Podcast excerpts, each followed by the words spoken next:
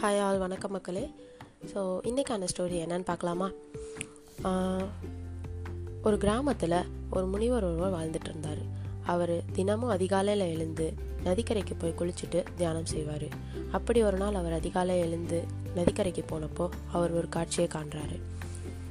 என்னன்னா ஒரு மனுஷன் ஒரு பெண்மணியோட மடியில் படுத்துட்டு பக்கத்தில் மறு மதுபான பாட்டில் இருக்கிறத பார்க்குறாரு இதை பார்த்துட்டு அவருக்கு ரொம்ப கோவம் வந்துடுது ஏன் இப்படி இருக்காங்க இந்த மனுஷங்க? காலையிலேயே இப்படி ஒரு சா காட்சியை காண வேண்டியதாக இருக்கேன்னு அவர் ரொம்ப கோவப்படுறாரு. அதுக்கப்புறம் கொஞ்சம் நேரத்தில் பார்த்தீங்கன்னா நதியில் வந்துட்டு ஒரு யாரோ ஒரு மனுஷன் வந்து மூழ்க போகிற மாதிரி சத்தம் கேட்குது நதி காப்பாத்துங்கன்னு சத்தம் கேட்குது உடனே அந்த பெண்மணி அவனோட மடியில் படுத்திருந்த மனுஷன் எந்திரிச்சு போய் ஓ வேகமாக போய் அவனை காப்பாற்றிட்டு திரும்பி வரான். இதை பார்த்துட்டு அந்த முனிவருக்கு ஒரு சந்தேகம் வந்துடுது இந்த மனுஷன் நல்லவனா கெட்டவனா? அப்படின்னு சொல்லிட்டு. சரின்னு அவரை போய் கேக் அவரை போய் பார்த்து நேரில் கேட்குறாரு நீ என்னப்பா யார் நீ? எதுக்கு என்ன இங்கே என்ன பண்ணுற அப்படின்னு சொல்லி கேட்குறான் உடனே அந்த மனுஷன் சொல்கிறான் நான் வந்து ஒரு மீனவன். ரொம்ப தூரத்துலேருந்து பயணம் பண்ணி வரேன். எங்கள் அம்மா வந்துட்டு எனக்காக உணவும் தண்ணியும் எடுத்துகிட்டு வந்தாங்க. அப்படின்னு சொல்லி சொன்னான்.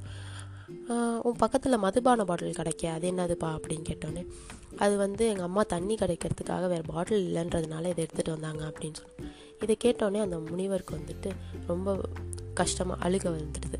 நம்ம வந்து ஒரு நல்லவனை போய் ரொம்ப தப்பாக நினச்சிட்டோமே அப்படின்னு சொல்லி அழுகிறாரு.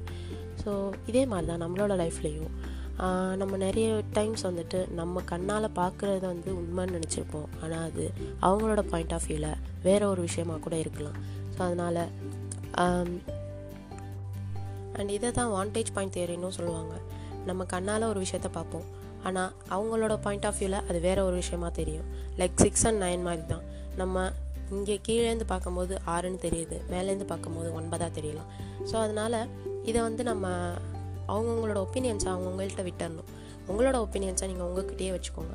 அவங்களோட பாயிண்ட் ஆஃப் வியூலேருந்து பார்த்தா தான் அவங்க என்ன நினைக்கிறாங்க அப்படின்றது நம்மளுக்கு புரியும்.